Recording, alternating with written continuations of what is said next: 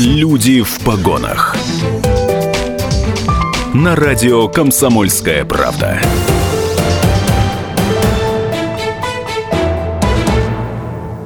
Это радио «Комсомольская правда», девяносто два и три эф эм, наша частота в Екатеринбурге, в Нижнем Тагиле девяносто шесть и шесть эф эм, в Серове восемьдесят девять и пять.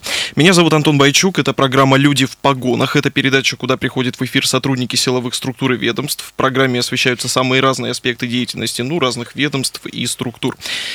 Александр Николаевич Мазаев сегодня у нас пришел к нам в гости, начальник управления уголовного розыска ГУ МВД по Свердловской области. Здравствуйте, Александр Николаевич. Добрый вечер. Да, я напомню в нашем радиослушателям телефон прямого эфира три восемь пять ноль девять два три. Пишите нам, звоните, задавайте разные вопросы.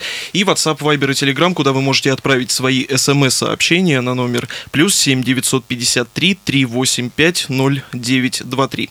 Мы сегодня будем говорить про уголовный розыск, подводить итоги года, ну и все, что с этим связано. Скажите, вот что из себя представляет уголовный розыск? Что это такое? Ну, на самом деле, я нового, наверное, ничего не открою нашим радиослушателям. Уголовный розыск – это те сотрудники, которые, скажем так, находятся на передовой, да, борьбы с преступностью. Основная задача уголовного розыска – это установление лиц, совершивших преступления. Первое, да. Второе – розыск преступников и без вести пропавших. Вот два постулата, вокруг, значит, которых у нас все и организовано. Сил, нашими силами работы. Угу. Перейдем к итогам тогда года, уже две тысячи восемнадцатого прошедшего. Скажите, как вы вообще оцениваете свою работу ну, за прошедший год? Я тоже неоднократно говорил, да, про поводу оцен... дачи оценки, да, нашей деятельности. Это как, если сказать более философски, да, что мы ложкой из ванны воду черпаем чайной, да, а кран открыт. Как можно оценить э, нашу деятельность? Каждый день совершаются преступления. Кражи, грабежи, разбои, убийства, кражи транспортных средств, мошенничество. Но вот и в ежедневном режиме и приходится бороться с этим. Если говорить о наших, да, бюрократических э, нюансах по поводу оценочных, да, наших критериев, как, сколько раскрыто преступлений, там есть такие, как сказать, фразы, процент раскрываемости, доля от совершенных, доля от приостановленных. Но это все сложный, наш, как наша терминология, да, полицейская. То справляемся на самом деле мы с большей частью. Преступления раскрываются. Есть и серьезные преступления, и резонансные преступления, значит. Ну, я еще раз говорю, идеального ничего по самой природе не бывает, да, у нас в этом мире. Есть и проблемы, если меня сейчас слушают наши жители, да, Свердловской области, которым мы, допустим, не смогли помочь в той или иной ситуации, то, безусловно, критика, она как бы обоснованная. Но не можем мы сто процентов раскрывать. Оно, я говорю, идеально по природе не бывает. Ну, это везде невозможно, конечно, что-то да. наделать на сто процентов.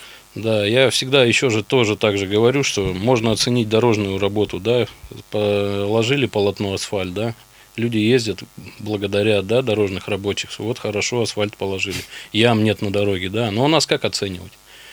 Я еще раз говорю, каждый, каждодневно у нас совершаются всевозможные преступления. Не было еще дня такого, чтобы у нас не было ни одного преступления. Поэтому, может быть, где-то и вообще не дорабатываем отчасти. Угу. А вот мы говорим о преступлениях, а скажите, вот какие преступления наиболее характерны для нашего региона? Ну, оно традиционно не только для нашего региона, вообще для любого региона, да. Характер, характерны, конечно, имущественные преступления, будь то кражи, мошенничество, с целью завладения чужим имуществом граждан. Безусловно, львиная доля преступлений приходится на преступления против собственности. Сейчас этих преступлений стало больше или меньше? Как менялась динамика? Ну, вот по динамике, вот опять же, когда готовился, да, и вообще я как бы этими цифрами владею, они ежедневно у меня перед глазами. На самом деле я не скажу, что у нас рост наблюдается преступлений. В принципе, у нас все достаточно стабильно. Угу. Смотрите, вот если рост преступлений не наблюдается, да, то тем не менее вы сказали в одном из интервью, что оперуполномоченных, да, сейчас сотрудников тысяча двести человек, и это мало. Скажите, профессион... профессионализм самих сотрудников вырос за эти годы? Ну, профессионализм — это вообще такое, значит, понятие, да. Многие говорят, ветераны, да, особенно, вот мы там вот так работали. Значит, вы вот работаете так, вот где-то не дорабатываете там. Ну, не все, не, не все идеально и тогда было, я вам скажу, и сейчас.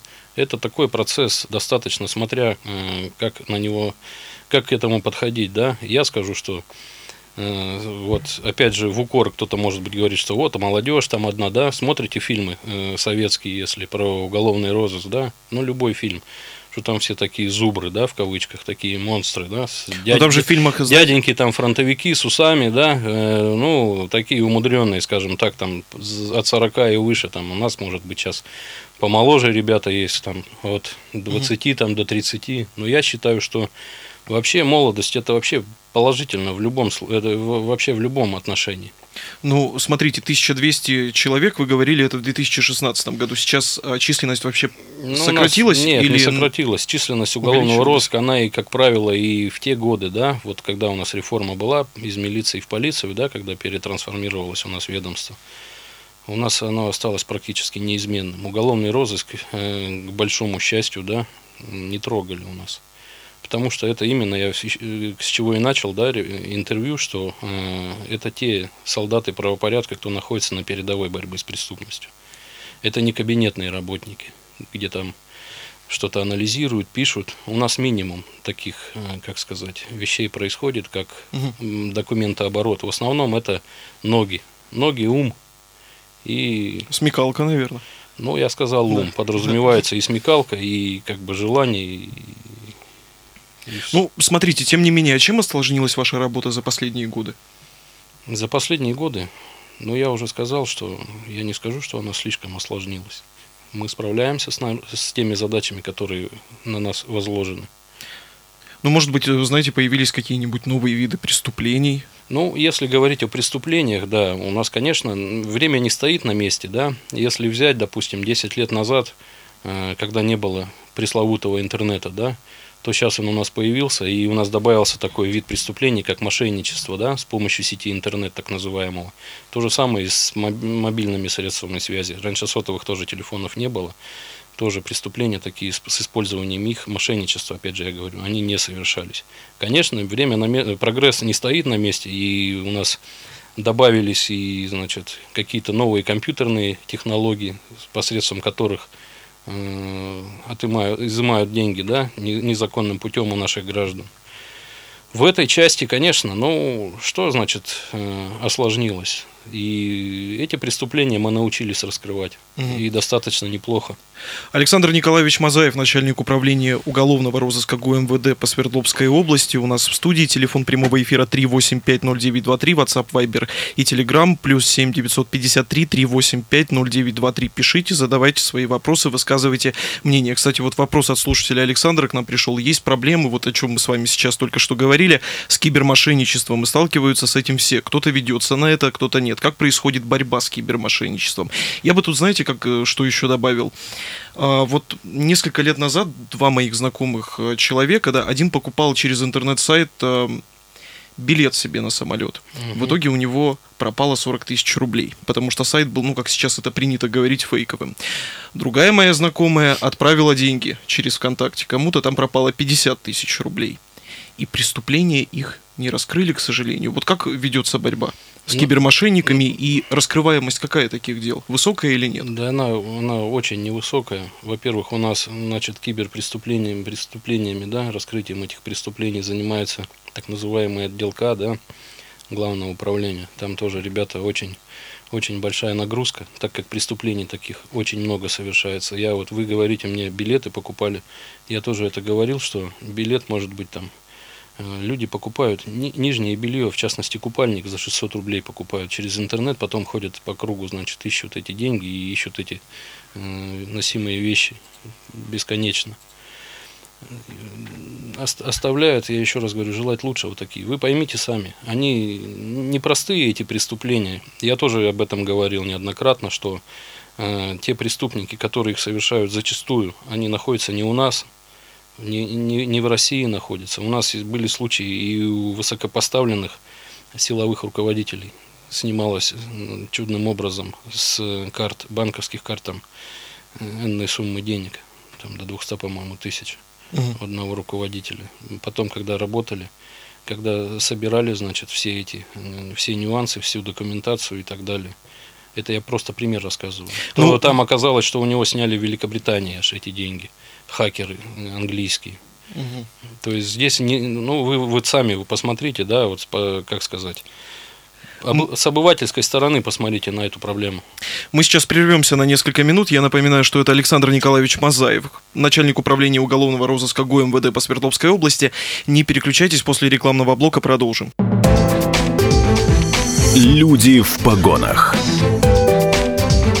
На радио «Комсомольская правда». Радио «Комсомольская правда», девяносто два и три эф эм, Екатеринбург. Также я приветствую наших радиослушателей в Нижнем Тагиле и Серове. Меня зовут Антон Бойчук. Это программа «Люди в погонах». И сегодня у нас в гостях Александр Николаевич Мазаев, начальник управления уголовного розыска ГУ МВД по Свердловской области. Мы начали говорить о кибермошенничестве. Александр Николаевич все пояснил. Да, действительно, преступления трудно раскрываются, но, тем не менее, еще вот есть несколько вопросов от наших радиослушателей. Вопрос от Сергея. Помогают ли вам экстрасенсы? Вот такой интересный вопрос. Да, ну вот, я вот перед тем, как э, здесь мы э, собирались, перед этим интервью, да, на, не, на некоторые вопросы я в, в опережающем режиме дал пояснение, что экстрасенсами, ну, не пользуемся мы экстрасенсами, просто... Э, На, на прежнем опыте были такие э, инсинуации, что совсем не о том и совсем не туда. Поэтому этими вещами мы не занимаемся. Хотя экстрасенсы предлагали из битвы экстрасенсов, да, с такой небез, не, небезызвестной программы на нашем канале, да, российском, что вот здесь есть и... Я не буду называть шарлатанство, да, но угу, не, не угу. занимаемся мы с помощью этих сил, средств, да, в своей деятельности практической. Да, ну это действительно так. Я вот про битву экстрасенсов мы сейчас как раз-таки заговорили. Ну вот как это для людей представляется, да, стоит вот, вернее, висит карта, подходит экстрасенс и говорит, вот труп находится здесь. И показывает там точку где-нибудь в Новосибирске. Или труп там, или человек, которого похитили, находится вон там. И родственники от этого начинают заводиться, ну вот, они начинают радоваться, а потом на самом деле выясняется, что это не так, и сколько журналистских расследований по этому поводу было проведено уже по экстрасенсам, да, и сколько горя они семье все-таки. Вот, ну, приносят. У нас был такой случай, я вот, я же неспроста, как бы сказал, у нас две девчонки пропали однажды в, в Полевском. Значит, к величайшему сожалению, нашли мы их потом в водоеме, они утонули, под лед провалились. Но искали там на протяжении недели, и один из сотрудников у меня, как бы такой достаточно продвинутый во всех этих вещах, он говорит, давайте, у меня есть возможность обратиться на ТНТ, там финалист, да, победитель вот этой, бит... ну, это программа, бит... да. этой программы «Битвы экстрасенсов». Разрешите попробовать? Я говорю, ну пробуй, ну пробуй, говорю.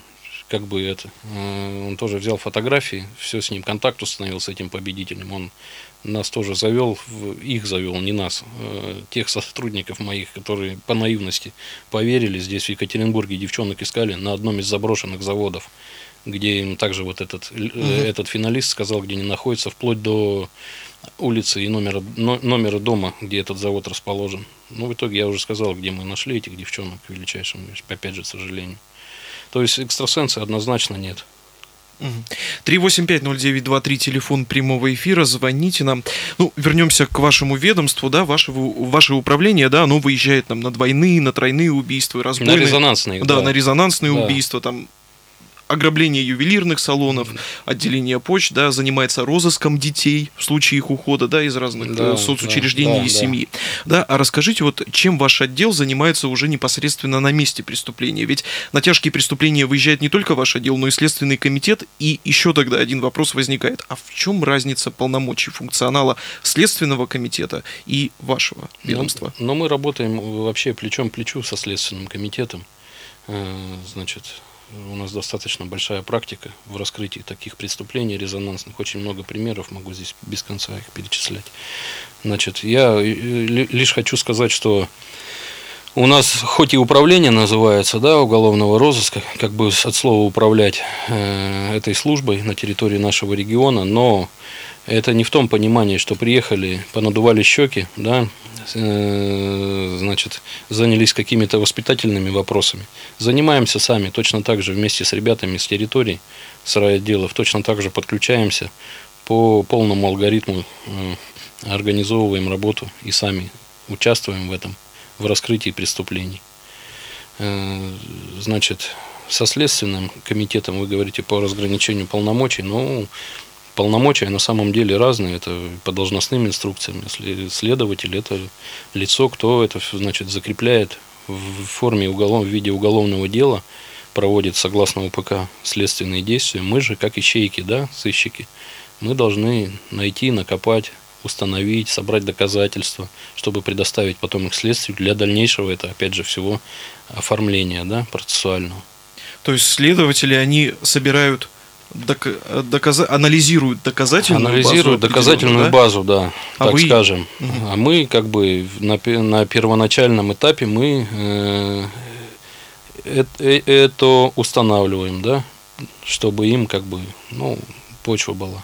Угу. Потому что иной раз фильм смотришь, да, любой фильм, советский в основном, когда один следователь от начала до конца начинает раскручивать преступление. Вот, выезда на место преступления и направление дела там, в суд для дальнейшего рассмотрения в суде. Что вот он один везде такой. А сыщиков как бы в большей степени не показывают. Кстати, про фильмы о сыщиках, да, и следователей. Вот у нас много, да, в России есть разных сериалов по этому поводу. И вот, как вы сказали, там и один сыщик все расследует, да, и там ну, ищет да, доказательств, да, да. да, и там убивает главного злодея. А скажите, в реальности-то это как происходит? Действительно ли вот это все пистолеты, стрельба, там, я не знаю, романтика какое-то наве... навеяно? Ну, по-разному. Я новые, честно говоря, не смотрел сериалы про полицию, про милицию, да. Угу. Может, последнее то, что я смотрел, это давно было, улицы разбитых фонарей, да? Реальность-то там есть? Ну, есть какая-то реальность. Но то, что пьют там много, это, конечно, нереально сейчас. Угу. Одному изданию вы сказали, что педофилам и наркоторговцам смертную казнь. Вы поддерживаете сами смертную казнь?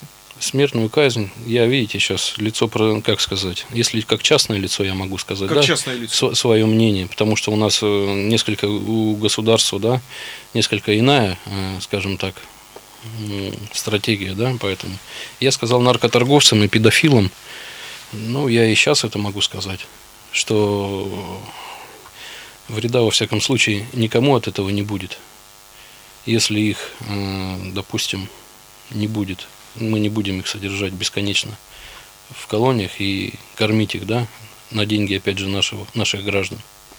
А согласны ли вы с тем, что есть все равно какие-нибудь, может быть, ошибки в работе органов внутренних дел? Ну, ошибки, я об этом уже сегодня говорил, ошибки у всех есть. Без ошибок ничего не бывает, к сожалению. А вот, вот, кстати, недавно было резонансное такое дело. Может быть, вы следили за фитнес-тренером, который якобы там чуть ли не изнасиловал девочку, он посидел с ней рядом на диване, фитнес-тренера Алексея Сушко. Вы следили за этим? Ну, я, я не следил. Я единственное увидел об этом, только когда и приговор вынесли, и все СМИ в топе, в Яндексе подхватили это дело.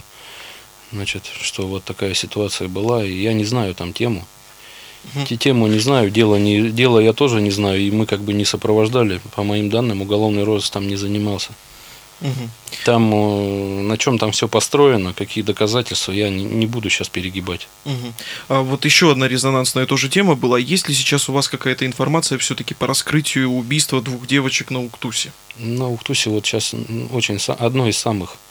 Вот, я больше скажу, что в России оно одно такое преступление на сегодняшний день резонансное, над которым мы серьезно работаем. И здесь у нас сыщики с Москвы находятся, с центрального аппарата, в командировке уже с самого начала. Единственное, ребята меняются, приезжают. Ну, одни и те же, но как бы через промежутки приезжают сюда, но постоянно здесь находятся. Это очень сложное преступление. Я тоже понимаю, прекрасно понимаю и в адрес и нас, и те, кто занимается расследованием этого дела, и кто сыщики, претензии. Когда преступление не раскрыто, я считаю, что эти претензии, они обоснованы. Ведь родителям, да, им бесполезно, что им будут говорить, это дети, самое родное, что может быть, и поэтому здесь как бы это... Но занимаемся. Я еще раз повторяю, что на сегодняшний день это в России самое сложное и самое контрольное преступление. И было совещание в Москве не так давно. На этом преступлении было очень, очень серьезно, как сказать, при, при, было уделено серьезное внимание со стороны замминистра целого. А почему, когда происходят вот вообще такие резонансные преступления, хоть их и мало, да, по крайней мере, мы видим, да, в Свердловской области, вот последнее это было как раз-таки на Уктусе, почему вот когда это происходит, ведомства стараются давать все-таки СМИ информацию дозированно? Может быть, это плюс, может быть, это минус?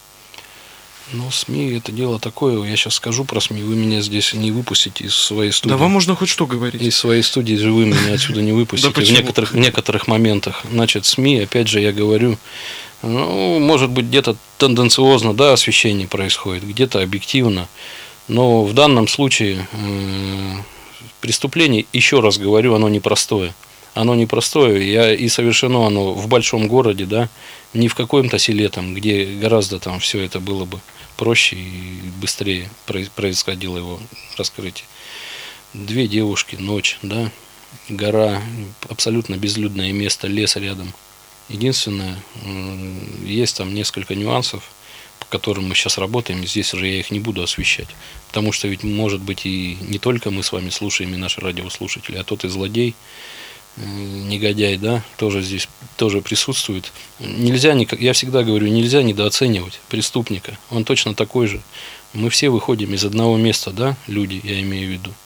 И он тоже не хочет, наверное, садиться в тюрьму и пытается максимально, и когда совершал это, пытался максимально сделать так, чтобы он остался до последнего неизвестным. А были ли в вашей случае, в, вашем, в вашей практике случаи, когда все-таки СМИ помогали вам раскрыть дело? Ну вот знаете, есть же журналистские так называемые расследования, да? Вот у нас, например, в «Комсомольской правде» там искали убийцу. Ну я знаю, да. Вот Олег сейчас, вот здесь я его встретил, угу. Он там ночевал, по-моему, даже на Уктусе там. Да, Сво- и... свое, свое, проводил да. след... свое проводил следствие, мы с ним перед этим даже встречались, обсуждали все нюансы. Как бы мы, безусловно... Э... Помогали ли, помогали ли вам СМИ найти каких-нибудь свидетелей, преступников? Помогали нам СМИ неоднократно. В чем СМИ нам помогало? Это мы, у нас есть практика, значит...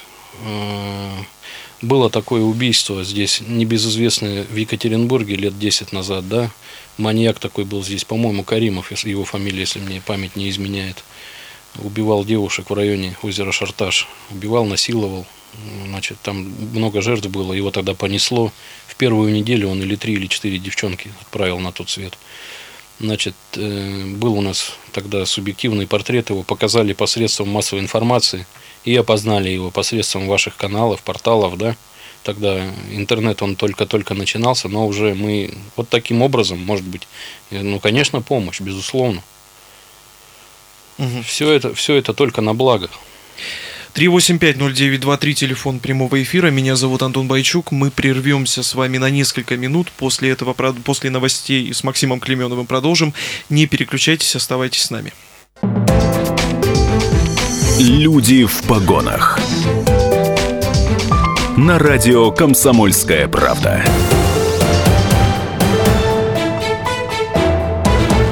Радио «Комсомольская правда», друзья, девяносто два и три эф эм Екатеринбург. Также приветствую наших радиослушателей в Нижнем Тагиле и Серове. Меня зовут Антон Бойчук. Это программа «Люди в погонах», где мы беседуем с людьми-служащими. И сегодня Александр Николаевич Мазаев, начальник управления уголовного розыска ГУ МВД по Свердловской области. три восемь пять ноль девять два три, телефон прямого эфира. Пишите, звоните нам.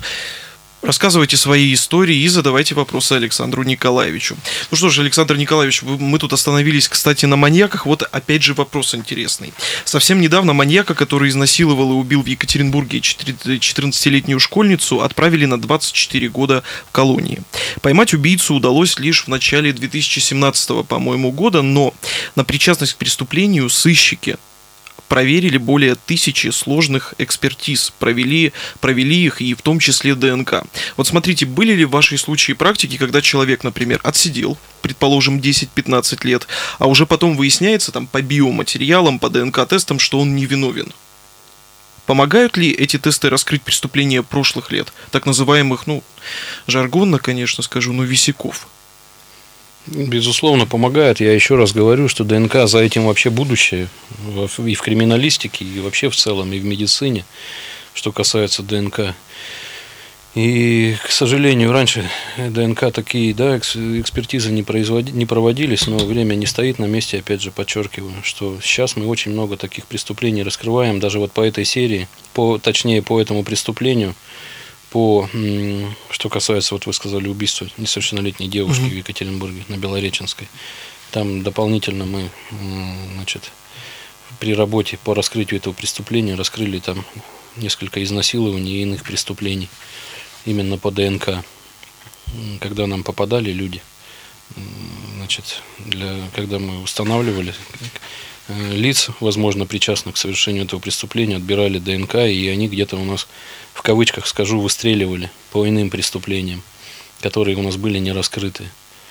Значит, в данном случае по ДНК, опять же, еще раз говорю, у нас было преступ... несколько преступлений, раскрыто. Несколько преступлений было совершено с две тысячи девятого года, и в, этом, в две тысячи восемнадцатом году мы задержали злодея, там, по-моему, тринадцать изнасилований, одно убийство, серийника мы взяли. И, значит, когда мы изучали, уже когда его задержали, изучали еще его преступления, установили даже девяносто второго года изнасилование бесфигурантное, и вещественное доказательство, к нашему счастью, было не, не утрачено, а оно было, находилось прикреплено к уголовному делу бесфигурантное изнасилование девяносто второго года. И когда вот эту серию раскрывали, если я не ошибаюсь, сорок изнасилований мы раскрыли, всевозможных. Здесь, в Екатеринбурге, потом, значит, в, иных, в нескольких других областях эти изнасилования раскрыли. Это все по ДНК. Все по ДНК. Вопрос только в том, что... Это не системно у нас, понимаете, организовано. У нас ДНК отбирается по федеральному закону, не, как сказать, там mm. определена категория лиц, с кого только мы можем брать, да, законно. А с кого вы можете только брать законно? Ну, лица, которые содержатся в местах лишения свободы за преступления сексуального и иного характера, связанных с этим, значит, с половыми так называемыми преступлениями. А если, например, преступник до этого не совершал преступлений? Если не совершал преступление, и у него отобрали ДНК, угу. и вы имеете в виду, угу. ну, не будет тогда ничего. Если он не совершал преступление, не, не, на что не, его проверять тогда? Имеется в виду, смотрите, вот в федеральном реестре, да, да, есть такое, что брать ДНК можно только у людей, которые ранее совершали, да, какие-то... Да, и отбывающие в местах лишения да, свободы за такие преступления. Да, за такие преступления. А если да, человек не совершил преступление, да, но до этого не совершал преступление, он не сидел в тюрьме, но вдруг он кого-то там убил и изнасиловал. В таком случае ДНК с него могут взять как конечно, с подозреваемого? Однозначно. Он и попадает под эту категорию, да. То есть и подозреваемых тоже могут? Да, конечно, угу. конечно. Хорошо, перейдем к другой э, теме. Вот уголовный розыск занимается еще же и без вести пропавших граждан, да, вы сказали. А как часто пропадают люди и почему? Ну, каждый день пропадают люди по тем или иным причинам. И взрослые, и детишки. Значит, ну вот сейчас скажу, что... на протяжении двух-трех дней последних, да, когда морозы здесь устоялись на Урале, что практически не пропадают люди. Никому не хочется куда-то убегать, уходить. Все находятся по местам своим. А находить легче людей по горячим следам? Находить, да, ну, вообще в любом случае. И, и людей находить по горячим следам, и преступления раскрывать, конечно, по горячим следам. Пока, на то они и горячие, да, пока, так назовем, не остыло, пока все свежо. И в памяти, и на каких-то предметах биологических, да. Значит, что касается без вести пропавших, если я не ошибаюсь, полторы тысячи у нас на сегодняшний день таких э, находится граждан, да. Каждый день уходят люди. По разным причинам уходят дети, уходят из социальных учреждений, не, не, по, хотят, да. там, не хотят там находиться. Помните, как в девяностых были, да, вот вышел мужчина, например, там покурить просто на улицу и пропал. Или пошел ребенок там гулять куда-нибудь, да, и пропал. И там, не дай бог, его убили. А скажите еще, в таком случае вам вопрос задам. Вот э, ребенок пропал, ребенок пропал, да? Правда ли, что искать его нужно, ну, три-четыре дня? И больше его не ищут, потому ну, что знают, что его, с ним он уже умер. Не, вот е- есть, есть такие версии. Но это неправильная версия, вообще в корне неправильная версия. Пока человек не находится, на него, на каждого человека заводится разыскное дело с момента его исчезновения. Есть у нас такой специальный сыщик, да, оперуполномоченный, который только этим занимается, розыском преступников и без вести пропавших. Это его категория, его хлеб. На каждого человека есть определенное дело, которое мы изучаем. Мы изучаем, прокуратура изучает, даются указания, оказывается методическая, практическая помощь с целью розыска. А дети — это вообще, тем более, это особая группа у нас без вести пропавших. Пока ребенок не найден, это работает вся машина. Там и уголовный розыск, Пэ Дэ Эн, там это и волонтеры, значит, очень серьезно помогают. И это в корне неверное выражение, что три дня поискали и руки опустили, да, и все. Не-не-не, я вас уверяю, розыск — это, это особая у нас, как сказать, категория такая, да, наш, наших, нашего направления, за которое мы отвечаем, причем отвечаем части головой. В частности, за несовершеннолетних. Александр Николаевич Мазаев, я напомню, начальник управления уголовного розыска Гэ У Эм Вэ Дэ по Свердловской области, у нас в студии. Кстати, продолжим еще о детях говорить. Да, недавно следственный отдел по городу Березовскому переквалифицировал статью для четырех парней, до, до, до смерти забивших двадцатилетнего Дмитрия Рудакова в Березовском. До этого они проходили, помните, по статье «Умышленное причинение тяжкого вреда здоровью по неосторожности, которая повлекло смерть».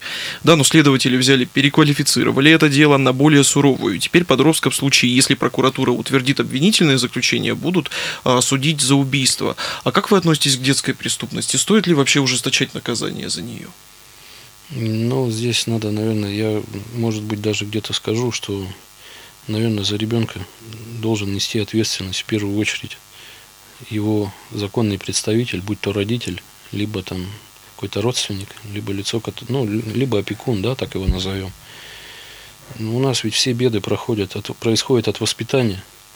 Если бы эти хлопцы, да, в Березовском были делом заняты, и родители, если бы у них там смотрели еще, чем они заняты.